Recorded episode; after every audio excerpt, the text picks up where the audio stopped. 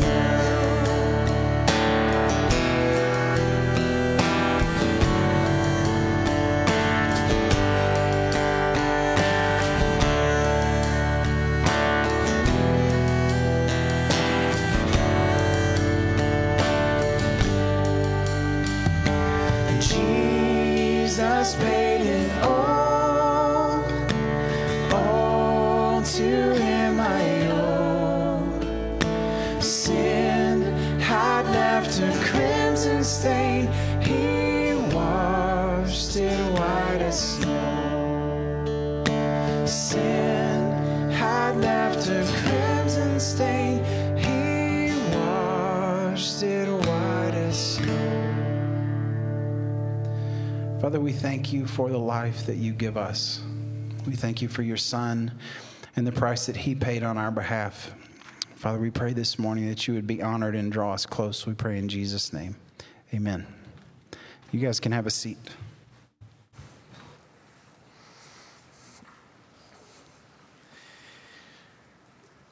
We have a privilege of observing communion this morning, and uh, it's an open table for all of those who have placed their faith in Christ. If you don't yet have the communion elements, those are on the table in the back entrance there.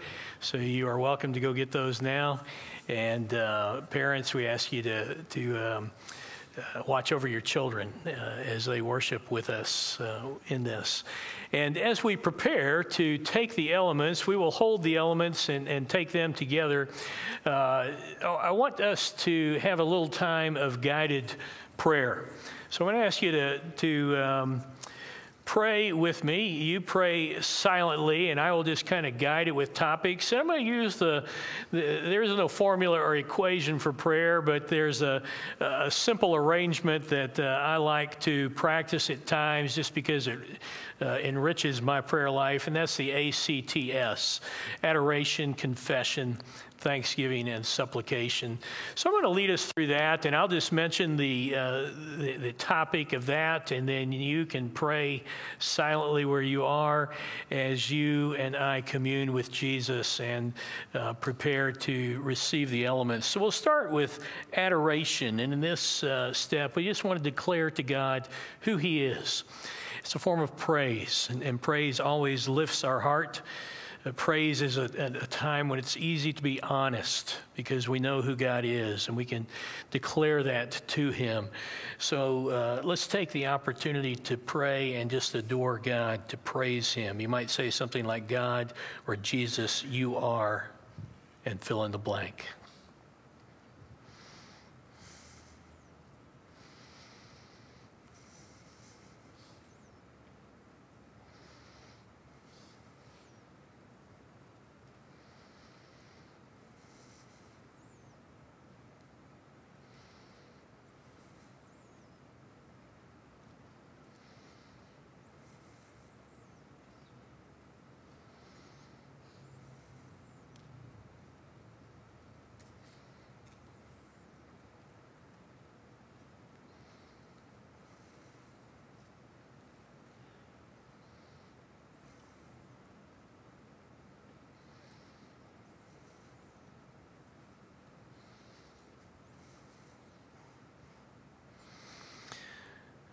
Lord Jesus, you are our Redeemer and our Savior. Through your death, burial, and resurrection, you conquered sin, death, and Satan. We praise you as the one who loved us enough to go to the cross. Now, time of confession. When we think about who God is and we see Him for who He is, it reminds us and allows us to see ourselves for who we are. So I invite you, as the Spirit prompts you, to confess any sin in your life as we prepare to receive the elements.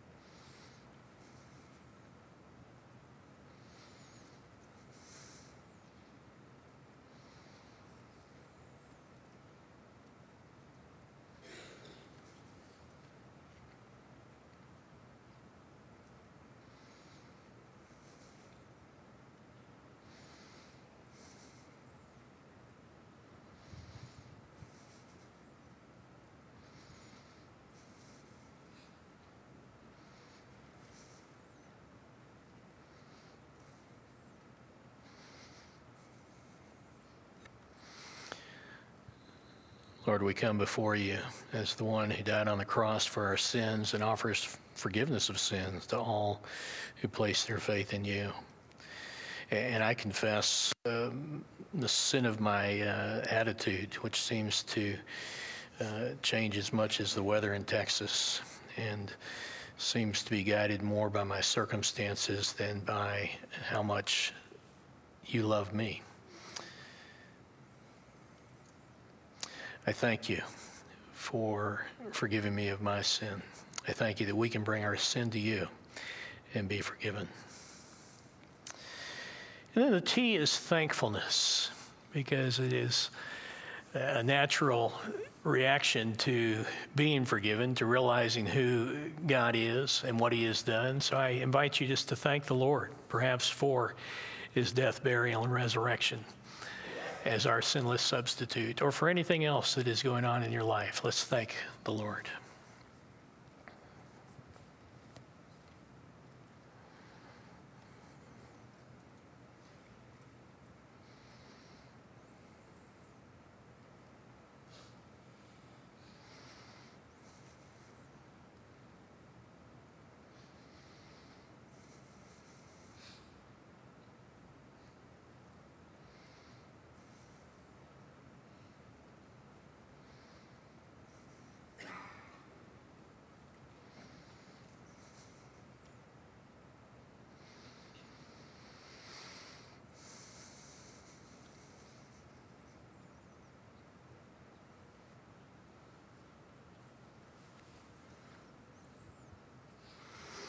Lord Jesus, it is so easy to thank you because every perfect gift comes from above, and, and we thank you for that. I thank you for getting me out of bed this morning. Thank you for my car running on the way to church. And most of all, I thank you for your willingness to leave the glory of heaven to become God and man, to go to the cross for our sins. Now, a time of supplication. Because Jesus went to the cross, if you placed your faith in him, he broke the power of sin. So you might pray for some development of your character, or for some transformation of becoming more like Jesus and living out the fruit of the Spirit. Let's pray.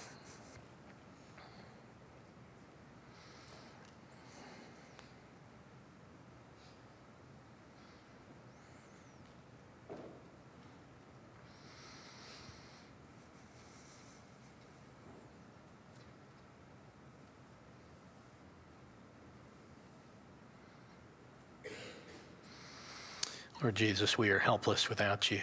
And so we ask for your grace, not only to be sufficient for our every need, but to empower us. I pray that you would empower me to walk with you with great faithfulness. We give you thanks for your death, burial, and resurrection, for the simplicity of the gospel, and for the offer of your grace to all who believe in you. In Christ's name we pray. Amen. Nails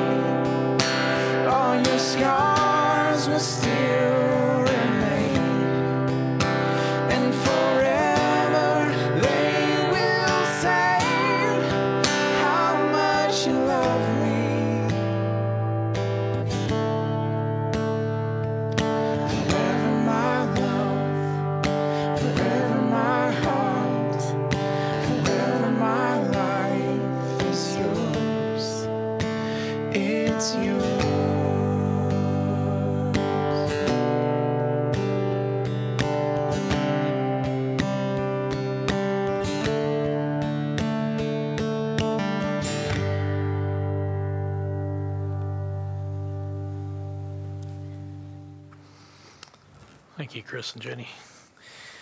I invite you to take the cup and the bread, these symbols of the body broken of Christ and his blood shed for the forgiveness of sins. We're going to take the bread first.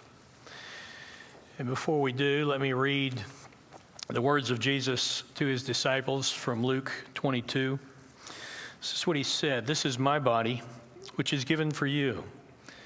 Do this in remembrance of me. Let's take the bread together.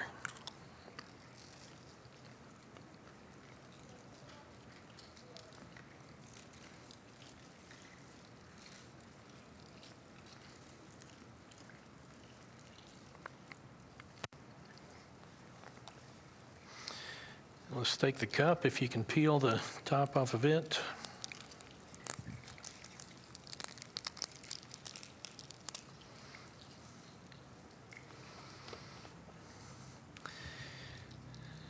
And again, let's consider the words of Jesus. This cup, which is poured out for you, is the new covenant in my blood.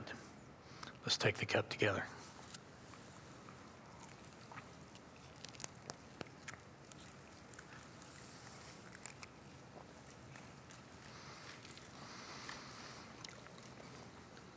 Dear Jesus, thank you for the gift of salvation. And thank you for going to the cross for our sin and rising in victory. We thank you, Father, for this plan of redemption, and we thank you, Holy Spirit, for making this effective in our lives for all who place their faith in Christ. In Jesus' name we pray. Amen. You can just set your cups on the floor there. And we want to dismiss our Sunshine Kids Club. So if you are kindergarten through fifth grade, you can head on over here. And if you're a guest with us, feel free to take your children and, and uh, see the staff over there.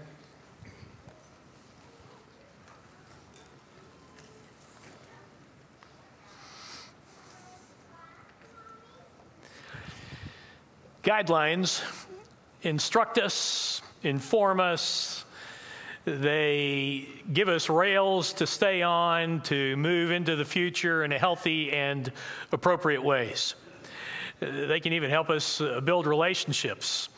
The New England Primer was written in 1642 by a Puritan, and it was the textbook for basically the 1700s and well into the 1800s for the children the American school children in the colonies and then in the United States. It was a textbook that was used to provide guidelines in morality, manners, politics, and theology. And ultimately, to provide guidelines on building a relationship with the living God of the universe. The New England primer had its roots in the Puritan context of the time, in Calvinism. And so there's a lot of what we would call Reformed theology in it initially and they would use the alphabet to teach, whether it was manners, morality, or especially theology. And here's an example of the alphabet training. It was written in couplets, and so if you were going to learn the alphabet letter, you would learn the couplet. And if you learned the couplet, you were often learning key theological themes. You can see the A in Adam's fall, we sinned all school children. Well, the primer altered over the years, it was changed over the years. The um, colonies uh, broke with England. And, and, so instead of the K and the Q talking fondly of the king and the queen of uh, England, the Q was changed to read this Queens and kings are gaudy things. And the K, I can't remember the first phrase, but the second phrase says he lost the 13 states, colonies, excuse me. So they would change that. After the Great American Revival of the 1720s through the 1740s, the theology changed more from focusing on a God of wrath to a God of love. There were subtle changes throughout, and there were millions of copies of, of this uh, primer. Very few have survived, and the ones that are, that have survived, are, are not in good shape because they were used as a textbook to provide guidelines.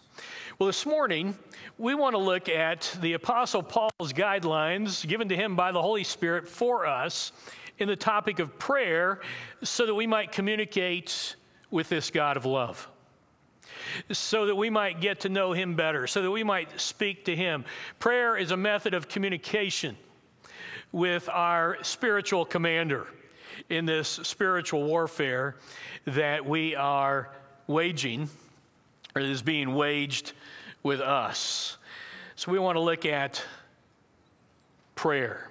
Paul has given us six pieces of the full armor of God in Ephesians 6, verses 10 through 17. And here in verses 18 through 20, specifically 18, he's going to give us guidelines for prayer.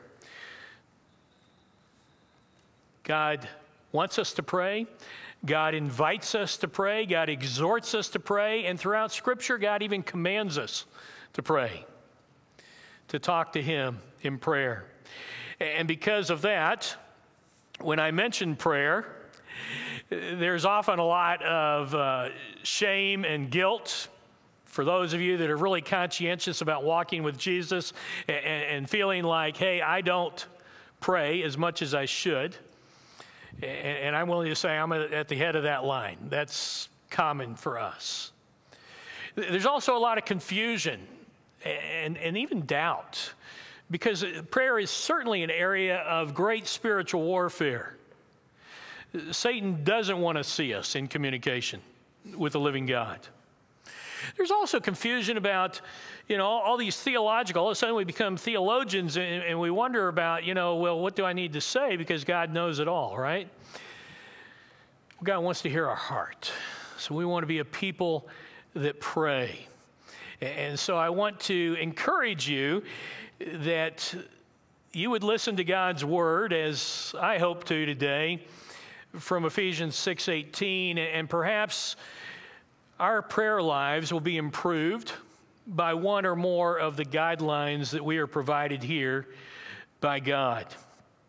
I want to make a, a personal invitation to our students, our junior high and, and senior high students, uh, that age of 11 to 18. And, and uh, same thing would apply last week on, on the uh, elevation of the Word of God in our lives. But you guys have a unique opportunity under the, the discipleship of your parents and, and their overall umbrella to really set the trajectory of your life. And prayer is one of the key elements that you want to develop. And you can be doing that right now at your age. So I want to make sure that you understand this is not a message for old people.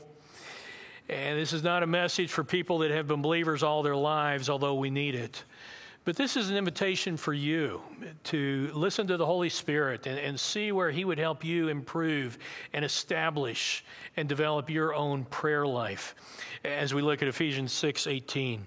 When we are in the midst of spiritual warfare, Prayer becomes a lifeline for standing firm in the strength of the Lord. That's what we were instructed to do back in verses 10 through 13. Stand firm in the strength of the Lord.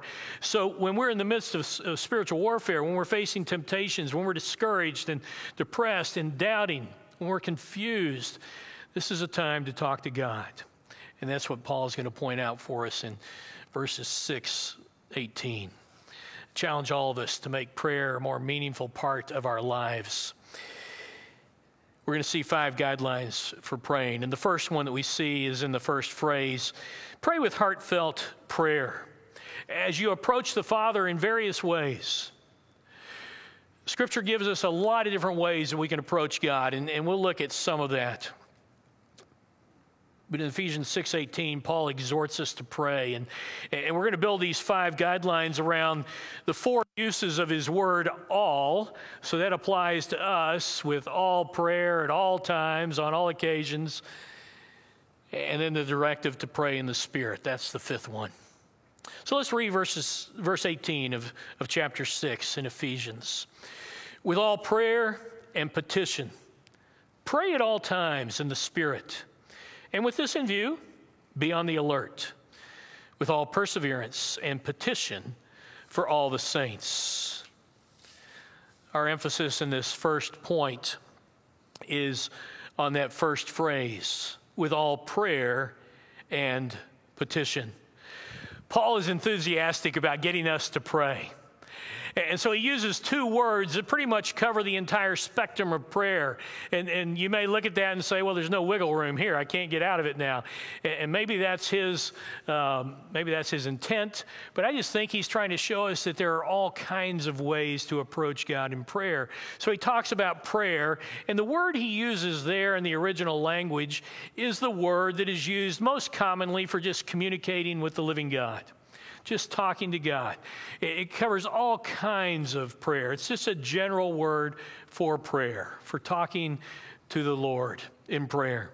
The word for petition there is a more specific request and even an urgent request. And so this might be the, the, the arrow prayer that you just send up Lord, help me as you sit down to take a test or do an interview for work or whatever it is. And, and so we urgently pray and ask for the Lord to be with us and to, to give us strength. In his own way, Paul is saying that everything is open for prayer. God wants to hear from us on every situation. Whatever the needs of your heart are, wherever you are and whatever the life situation is, God wants to know about it. And I said earlier, God does know, right? He's sovereign. But He wants to hear it from you. And when you expose your heart to Him, sometimes you learn things that you didn't know you were feeling about it. But most often, you rediscover God and His sovereignty as He works through this circumstance in your life. God wants you to approach Him in prayer wherever you are and whatever our situation. Well, let's look at some of the ways that we approach God in prayer. As you think about the, the spectrum of prayer throughout Scripture that we are given.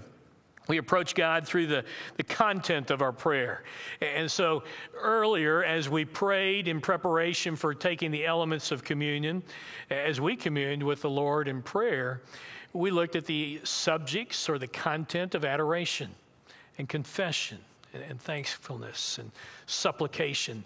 And again, there is no formula, but that's a, that's a, a, a simple uh, acrostic that I like to use because it, it, keeps me focused on the Lord, and each element leads to the next. There are all kinds of contents of, of prayer, petition, and, and uh, supplication, uh, as I mentioned. There are many different ways to praise God whether it's in song or with scripture. Prayer is most meaningful in every approach to the content when the content centers on God. We also approach God through the people with whom we pray. So sometimes we pray alone, it's just us and the Lord. Sometimes we pray with a friend. We see that in the hallways of, uh, of the church after a service or before a service when somebody's sharing a need and somebody stops right then and prays for them. Sometimes we pray in a, a small group or in our mid sized communities. There are a lot of different people with whom we pray. We also approach God through different styles of prayer. Some prayers are very liturgical, some prayers are written. Some prayers are formal, some prayers are memorized, some prayers are just a quick thank you, Lord, and some prayers are a quick Lord, help me. Have mercy on me. There are all kinds of different styles, and all of these are appropriate, whether they're memorized or spontaneously offered. We approach prayer in a variety of places and even by praying for a variety of objects or people in our lives. But the most important approach has to do with our posture in prayer. Now, you know that if we look in, in Scripture, we see all types of posture. We see kneeling, we see flat out uh, on the ground, face down. We see arms lifted up and looking to heaven. We see heads bowed. There are all kinds of postures, physical postures, but the most important posture is the posture of our heart. We must come to the Lord with a sense of humility, a sense of anticipation, a sense of transparency and vulnerability as we reveal what's going on in our hearts and ask Him for what we need.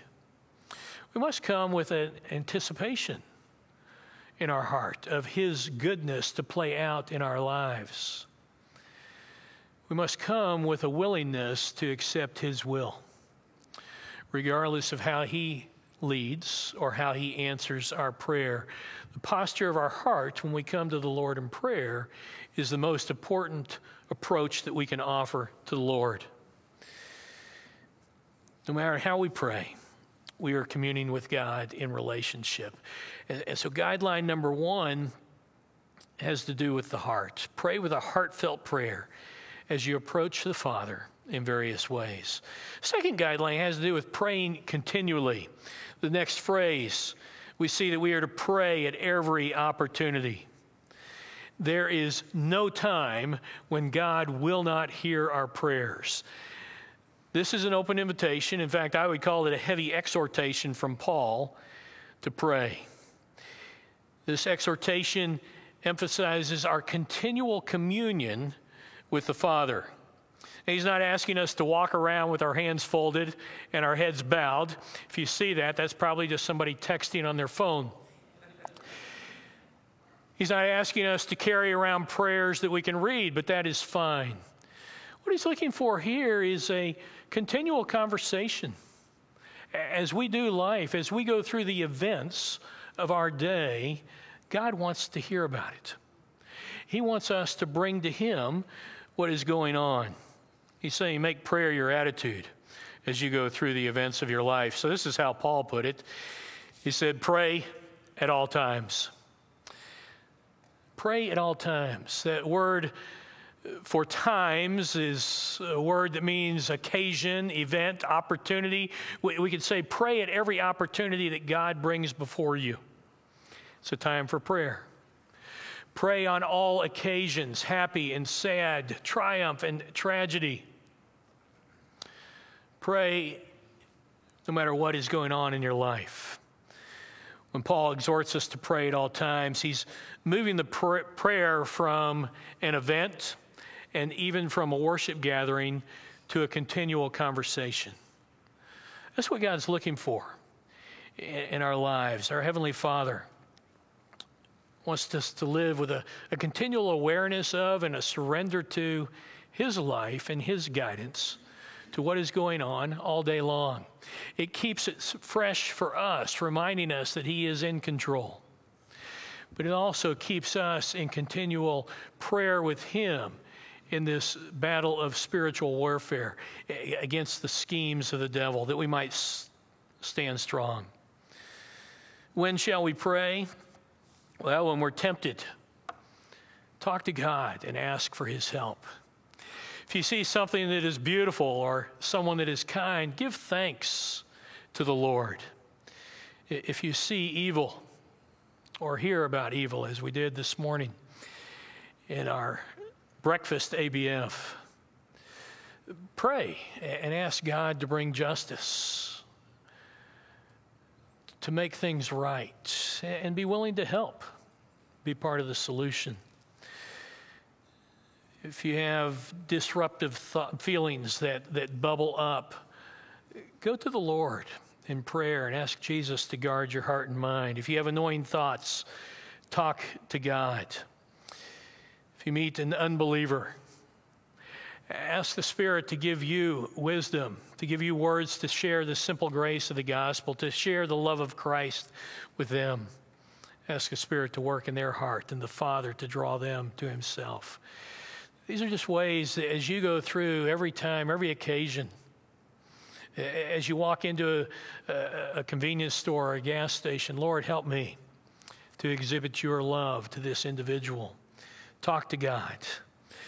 Uh, I like the ministry of TobyMac on social media, Christian singer, songwriter, and perhaps you uh, see his stuff as well. I love this poster that he put on this week Pray without ceasing because Satan is praying without ceasing. The enemy seeks to prey upon you. He is a roaring lion, we are told, who our, our adversary who goes about seeking whom he may devour, seeking to destroy any Christian testimony, seeking to distract us from the source of our strength, seeking to disrupt our communion with the Father in prayer. When the occasion arises, go to God in prayer. At every occasion, go to God in prayer. Direct your mind and your heart to God throughout the day. And the more you discipline your heart and mind to pray at every opportunity, the more you will experience His presence and the more natural it will become to talk to Him throughout the day. Guideline number two pray at every opportunity. Next, Paul directs us to pray in the Spirit. Guideline number three pray under the direction and power of the Holy Spirit. Prayer can seem difficult. We don't always know how to pray or what to pray. So, how do we pray in that situation? We rely on the Holy Spirit. We pray in His energy and His power and under His direction.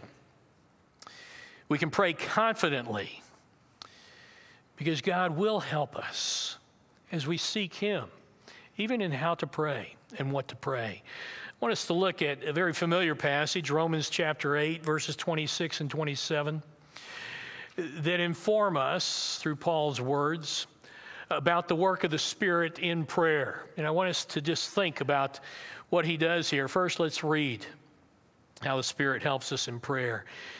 In the same way, the Spirit also helps our weakness. For we do not know how to pray as we should, but the Spirit Himself intercedes for us with groanings too deep for words.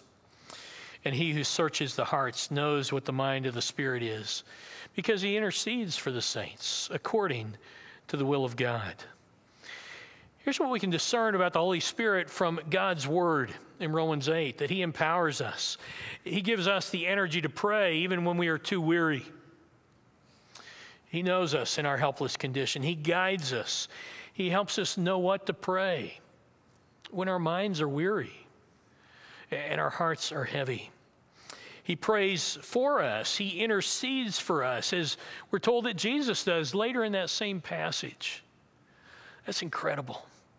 He speaks to us, He brings to mind God's Word. And He does that so that we can pray according to God's will. And so I recommend that even as you pray that you pause and open your heart to allow the Spirit to prompt you with God's word about whatever the occasion is, the opportunity that you're praying about.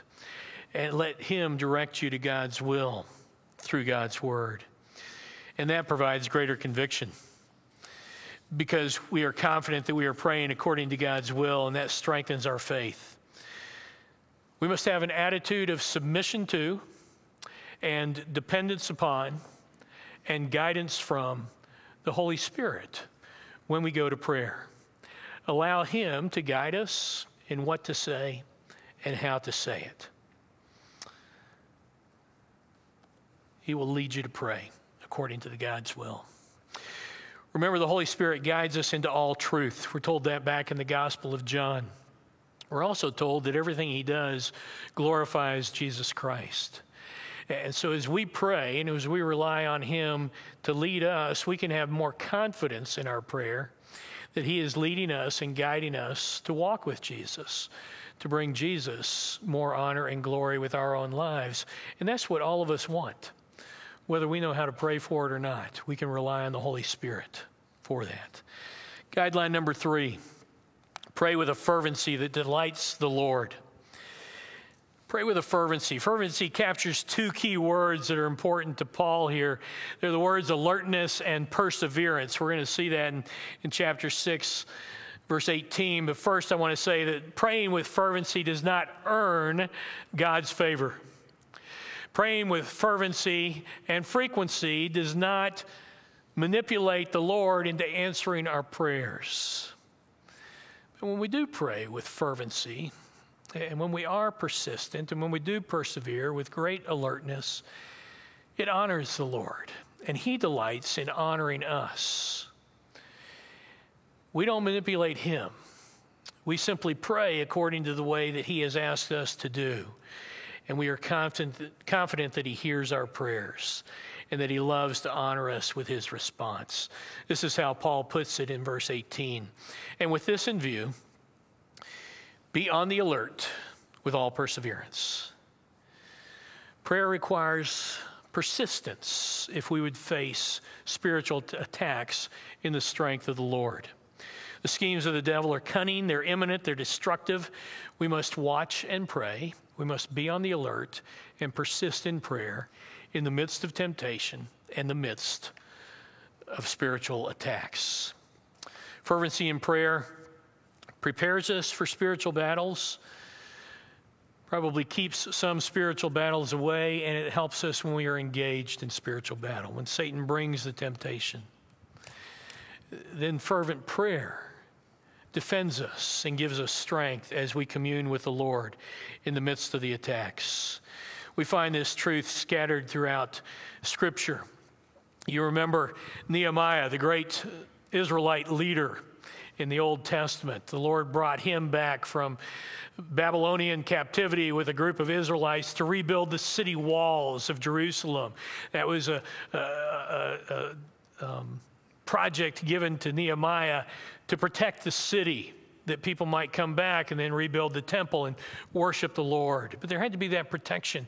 Well, Nehemiah shows himself to be a great leader, and, and that little Old Testament book is often studied for that. But one of the keys to Nehemiah's life and ministry and service and leadership was his prayer life. In that short book, we see on a dozen different occasions Nehemiah go to the Lord in prayer, seeking guidance, seeking protection, complaining to the Lord about what it's like to have enemies. Every way possible, Nehemiah goes to the Lord. We see a fervency in his life through prayer. We see it in the garden with Jesus, right? The night before he goes to the cross, the early morning hours, he brings Peter, James, and John with him. And what does he say? He says, I want you to watch and pray. He has to tell them multiple times because they're falling asleep. Why does he say watch and pray? Well, he, he finishes the sentence this way so that you may not enter into temptation. He's giving us a guideline here on how to deal with spiritual attacks, regardless of what the temptation is. To stand strong in the strength of the Lord, to be fervent in our prayer, that we might not fall into temptation. Think of your prayer as a, a sentry on duty. Now, for too many of us in, in our prayer life, that sentry on duty is kind of like the, the, the mall cop playing solitaire as he looks at the monitors. But we've got to be more like a private bodyguard that's called to protect someone in public places. We can be high alert. And when we have a fervent prayer life, when we pray persistently in different areas, especially in areas where you want to grow or in areas uh, of bad habits or habitual sin, we want to be fervent in that prayer and see God work.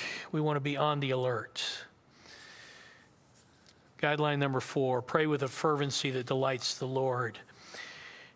And in the final guideline, Paul reminds us to pray beyond our own needs, to remember our brothers and sisters in Christ.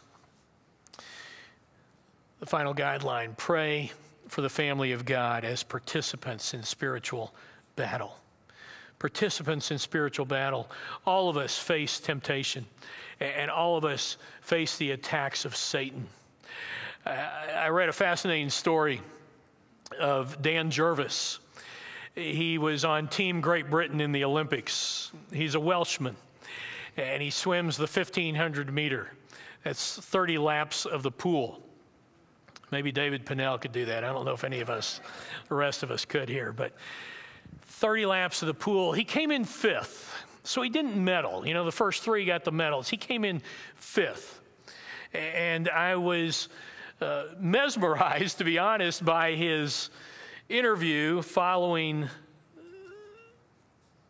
his race. He's a, a, young Welshman that wants to break the British record. It's currently held by a Welshman. He wants to be the next Welshman to break it. And you know that in interviews post race, immediately, most athletes want to thank their friends and their family and their coaches and their other athletes and the people that hosted the Olympics in Tokyo. But that's not what he did. I, I want to read this quote to you. He said, I want to thank my village of Resolven. I want to thank my church. Of course, he had a heavy accent. Sardis Baptist Church and Ammanford Church in Ammanford, who have been really supportive of me. Everyone back home has been praying for me. That incredible? First words out of his mouth are I want to thank my brothers and sisters in Christ, specifically these two churches that have been praying for me. I'm sure that they were praying for him to win. I'm sure they were praying for him to do well. He says he prays that he will accept the results, that he will be at his best, and he will be where God wants him to be. This is how he finished the interview. He said, The thing I'm most proud of in my life is that I'm a Christian. And obviously, God was with me tonight, and I'm just really grateful to be representing Him. Isn't that incredible? This guy didn't medal, he came in fifth. But he was so thankful that he could be representing Christ in his life on every occasion. And so he took the opportunity to praise God. And what he did was he took the opportunity to note his brothers and sisters in Christ who were praying for him who are making this opportunity possible for him by interceding for him. I'm glad to be part of a church family here that expresses its love for one another through prayer. We express our love in, in a lot of ways for each other. I'm very thankful for the prayers that you offer for one another, for healing, for physical and emotional healing, for spiritual healing for material provision for the Lord, for continued transformation in our lives.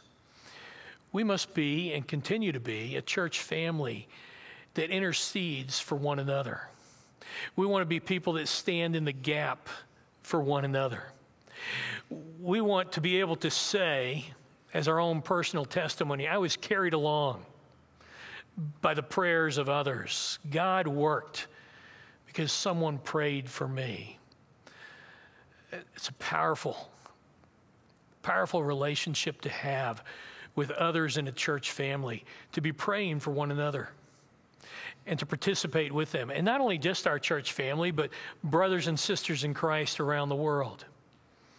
Last week we prayed for some in the persecuted church that we're familiar with. We have opportunities to pray for our own missionaries and for others that are serving the Lord. And when you do, you are participating with them in that ministry. You are bringing them to the Lord and you are praying for all the saints. Paul is the one who makes that very clear in verses 19 and 20. He says, And I want you to pray for me. Now, he's in prison, right? He's chained to a Roman guard. That's where he gets this imagery, this analogy of the full armor of God. He doesn't ask for prayer to be released. He doesn't ask for prayer for comfort or, or, for more things to be brought to him. He just says, Hey, pray for courage and for clarity.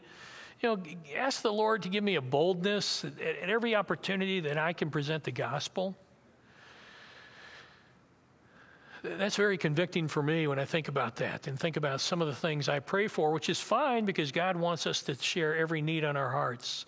But that drives me into a deeper, a deeper walk with Jesus to pray about things that are more serious that He wants in my life. Paul says in verse 18, petition for all the saints. He's instructing us to pray not just for ourselves. When we do pray, it's often for ourselves, but for everyone else. And, and so I, I hope that when you get your emails from your ABF on a Sunday afternoon or Monday, that you keep that with your devotional materials and pray throughout the week or create some kind of list. I've never been good at a prayer, so called prayer notebook. Uh, I have several that have started with just a page or two. So, what I do now is I just write down on a sheet of paper, and I've got about 15 people that I've committed to verbally that I will pray for on a daily basis, and I just keep that with me. And I pray, and I pray as the Lord leads for them, and I try to check in every week or so and, and see where the Lord is guiding them. I would encourage you to do that. Encourage you to do that with your small group or with any kind of relationships that you have for brothers and sisters in Christ. That pleases the Lord. There's a well known passage in 1 Samuel 12 where Samuel says this I'm going to read it for you. Far be it from me that I should sin against the Lord by ceasing to pray for you. Far be it from me that I should sin against the Lord by ceasing to pray for you. Again, a convicting message. It's given in the context of the Israelites coming to Samuel the prophet and saying, We have sinned. We're going to repent. We want to walk with the God who called us into relationship with Him. We want to live in obedience. We want to fear Him and reverence Him in our hearts. We want to have a loving response to Him. And so when Samuel is saying, I'm going to pray for you, he's saying, I want to pray for your spiritual growth. I'm going to pray for you. And that's what we can do. Pray for one another to walk with Jesus, to experience his life change from the inside out, that we might experience his very character that begins to affect our behavior and our attitudes and our words. Paul showed us again in the next couple of verses how he wanted to be prayed for courage and clarity. You might even ask a friend, How can I pray for you spiritually? Where would you like to grow? I want to stand in the gap for you. Well, God directed Paul to give us five guidelines for prayer. May one or more of those improve your prayer lives because they are built on the living, dynamic, active Word of God. May we be people who put on the full armor of God, but may we be a people who go to God and talk to Him in prayer. Let's pray. Lord Jesus, we thank you for your word. And we thank you that each piece of this armor draws us closer to you as you are the one who shields us from the attacks of Satan. You are the one who guides us against his cunning and schemes, and you are the one who protects us. And we ask, Lord, for the grace to discipline ourselves in this area of prayer that we might experience it in more meaningful ways, that we might experience your presence as we commune with you. And we thank you, Lord, for giving us so many approaches and so many simple principles, so many simple guidelines to adhere to, that we might experience you in greater measure. We pray this in Christ's name. Amen.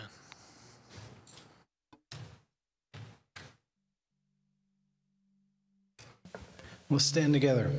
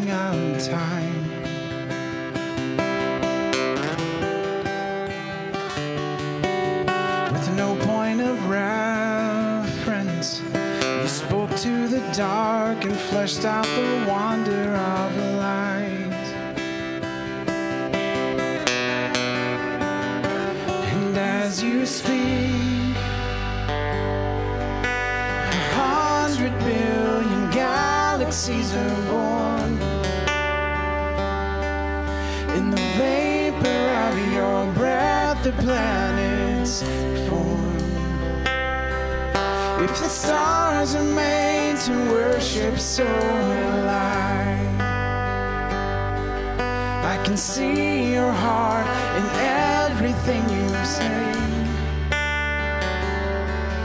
Every burning star, a signal fire of grace. If creation sings your praises, so will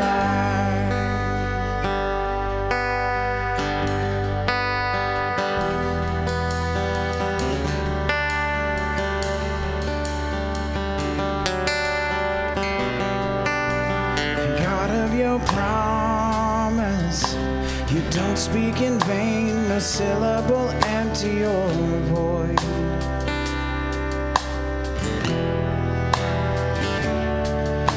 For once you have spoken, all nature and science follow the sound of your voice.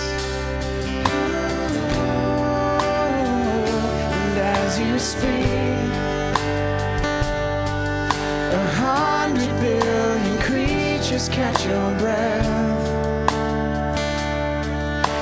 evolving in pursuit of what you said. If it all reveals your nature, so will I. I can see your heart in everything you say. Every is not the canvas of your grace. If creation still so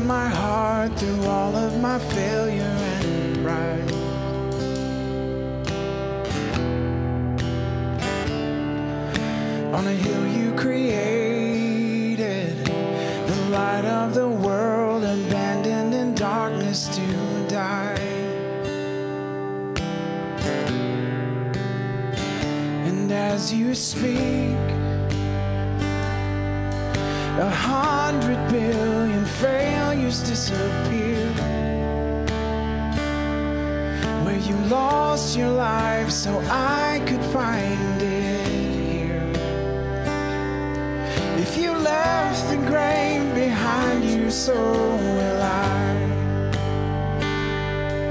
I can see your heart in everything Every part designed in a work of art called love. If you gladly chose surrender, so will I. I can see your heart a billion different ways. Every precious one, a child you died to save. so alive like you would again a hundred billion times. But what measure could